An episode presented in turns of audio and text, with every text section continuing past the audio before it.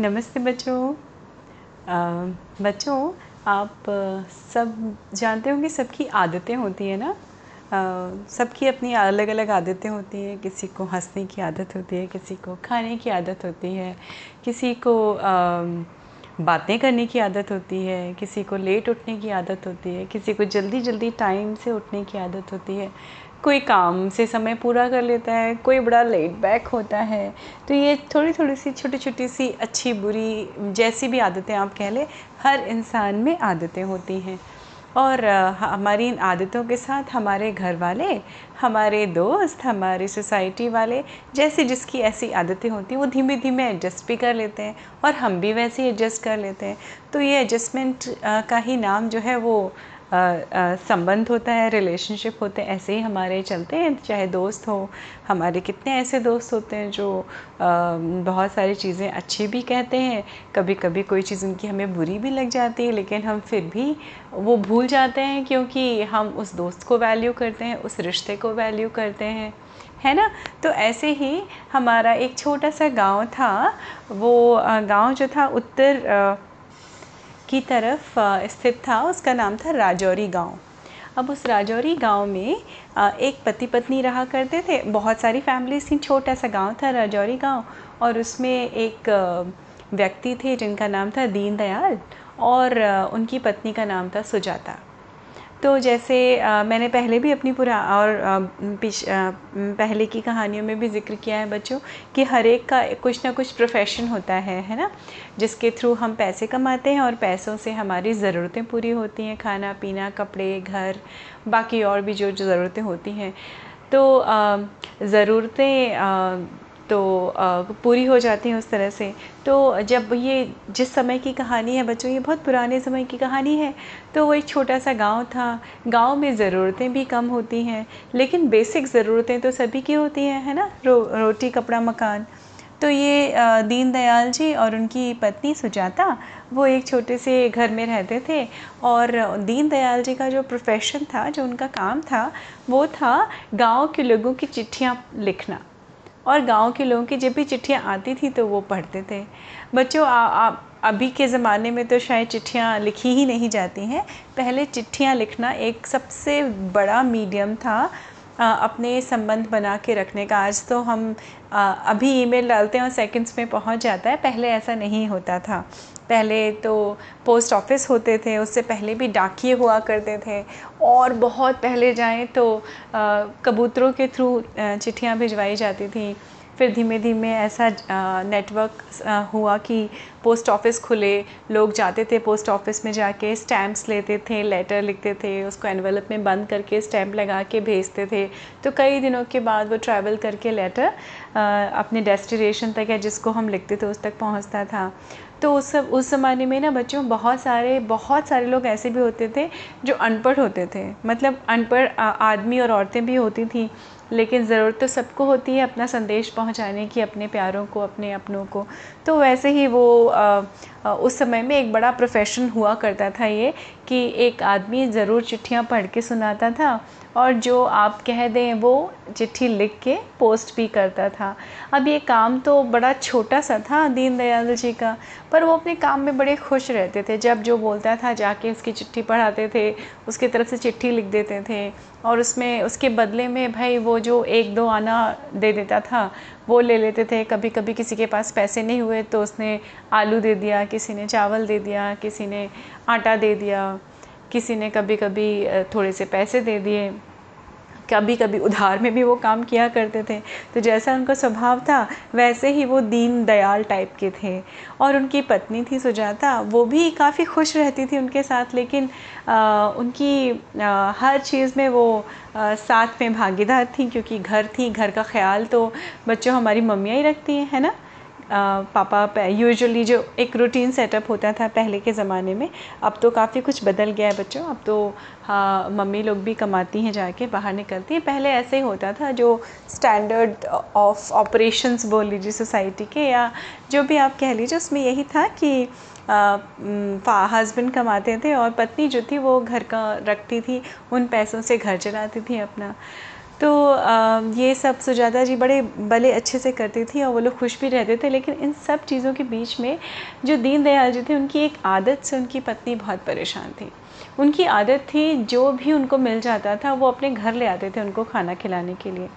अब देखो बच्चों, एक दिन कोई आए, दो दिन आए तो भी चलता है महीने में। अगर महीने में बीस दिन कोई आपके घर में आके खाना खाने लगे तो और स्पेशली जब आपके पास में लिमिटेड रिसोर्सेज हो मतलब जब आपके पास में लिमिटेड खाना पीने के पैसे हों, क्योंकि उनका तो ऐसा कोई काम भी नहीं था कि बहुत बड़ा धंधा, काम धंधा चल रहा हो बिज़नेस चल रहा हो, जब पैसे आ रहे हैं। और सुजाता जी जो है, वो खुद ही बेचारी, पहले के ज़माने में तो सारी औरतें सारे काम खुद ही करती थी बच्चों। झाड़ू, पोछा, बर्तन खाना बनाना, मसाले तक अपने हाथों से पीसे जाते थे। वो होता था ना मोटर और पैसल जिसको बोलते हैं।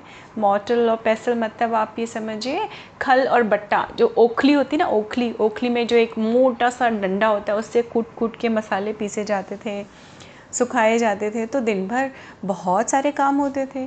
और उस बीच में आप सोचिए कि अगर रोज़ आपके यहाँ ऑलमोस्ट रोज़ या एवरी नेक्स्ट डे अगर आपके यहाँ कोई गेस्ट आ जाए, अचानक कि दीनदयाल जी कहाँ जा रहे हैं दीनदयाल जी? अरे भैया खाना खाने जा रहे हैं। चलो खाओगे? ऐसे उनसे पूछते थे लोग और वो चल देते थे साथ में उनके। तो सुजा सुजाता जी को ये भी पता था कि लोग इनकी इस, इस दयालु नेचर का फ़ायदा भी उठाते हैं।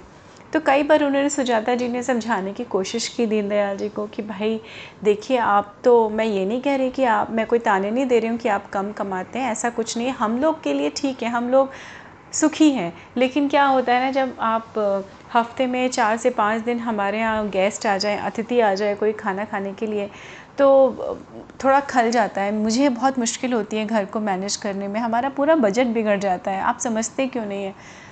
तो वो बेचारे बड़े सुकून वाले व्यक्ति थे। वो बड़े प्यार से समझाते थे, अरे, सुनो भगवान, मेहमान तो भगवान होता है। भगवान जब आता है तो भगवान अपनी किस्मत खुद लेके आता है। अरे, अब कोई मुझसे पूछते कि कहाँ जा रहे हो? अब मैं खाने के वक्त अगर घर आता हूँ तो मैं कैसे मना कर दूँ? भाई, मैं तो लेके आऊँगा। तुम चिंता मत करो, जब तक मेहमान आते रहेंगे ना, भगवान देगा ना हमें, वो देते हैं ना हमें। ये कह के वो टाल देते थे। अब उनकी पत्नी को ये चीज़ धीमे धीमे खलने भी लगी थी। उन्होंने मन में सोचा कि भाई, इतनी बार मैंने समझाने की कोशिश की है इनको कि अगर आपसे कोई पूछे कि कहाँ जा रहे हो, कह दो, मैं अपने काम से जा रहा हूँ, क्या ज़रूरत है आपको ये बोलने की? मैं घर ही जा रहा हूँ। और सुजाता जी को ये पता था कि लोग उनकी इस आदत का फ़ायदा भी उठाते हैं कि कोई भी, जिसको भी भूख लगी होगी, ऐसे बहुत सारे लोग घूमते रहते थे कि, अरे दीनदयाल जी, हम भी आ जाएँ? हाँ चलो भाई।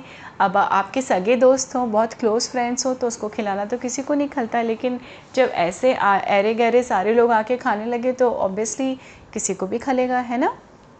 तो सुजाता जी को खल रहा था। अब वो अपने मन ही मन में सोच रही थी कि यार, मैं अपने पति को तो समझा नहीं सकती, ये दीन दयाल जी तो समझेंगे नहीं। अब मुझे ही कुछ ना इसका सॉल्यूशन निकालना पड़ेगा।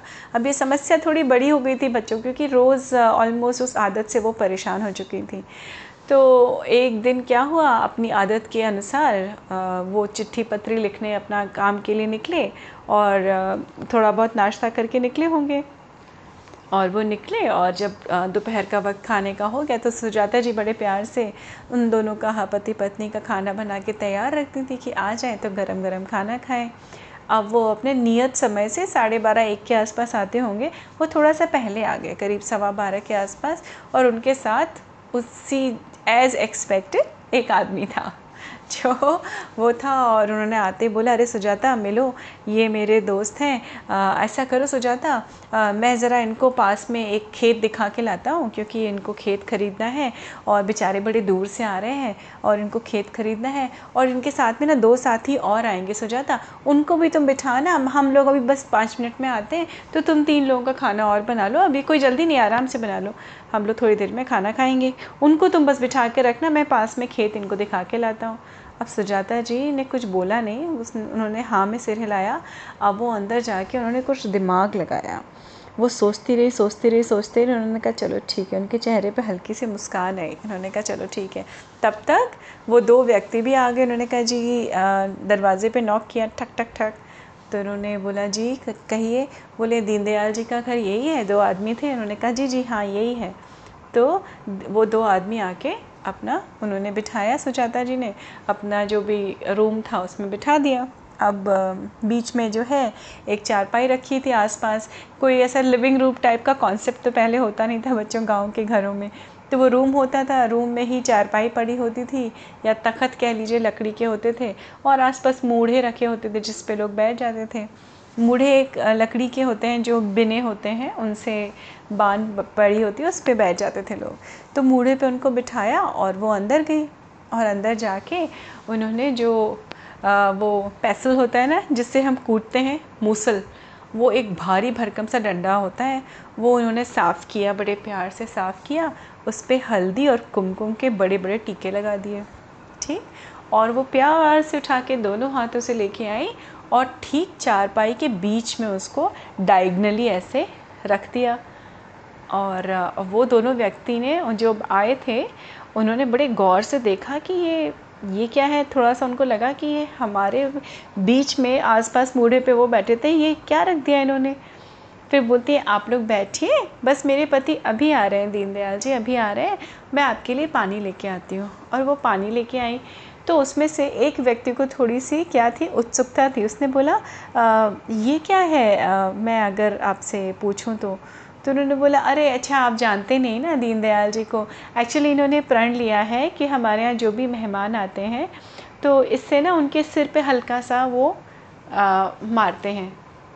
तो वो आदमी के चेहरे पे थोड़ा सा वो चौका क्या? आपने क्या कहा? तो वो बिल्कुल अननोन इनोसेंट बन के बोलती रही। हाँ एक्चुअली वही हाँ जी जी आपने सही सुना। मेरे पति ने प्रण लिया है कि जो भी हमारे यहाँ आते हैं ना गेस्ट वो उनके कुछ नहीं ज़्यादा नहीं बस सिर पे तीन बार हल्का हल्का सा मारते हैं। तो बोलते हैं अरे आप अपने आप आ, आप ये कैसी बातें कर रही हैं? ये ये इतना भारी डंडा ये मूसल इससे मुझे तीन बार मारेंगे वो? कहते नहीं आपको लगेगी नहीं? बस तीन बार वो मारेंगे, फिर हम मैं खाना तब तक तैयार करती हूँ। आप प्लीज़ बैठिए। आ ही रहे हैं। वो पानी पीजिए आप। वो दोनों उठे और उन्होंने कहा, भाई मन में सोचा उन लोगों ने और एक दूसरे को इशारा किया कि भागो यहाँ से। ये हम कहाँ फंस गए?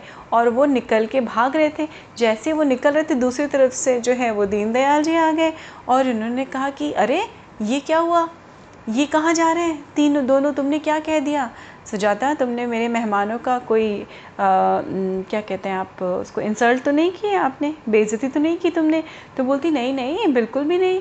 अरे पहले एक्चुअली क्या हुआ था? इन्होंने कहा कि मुझे आपका वो चाहिए मूसल चाहिए।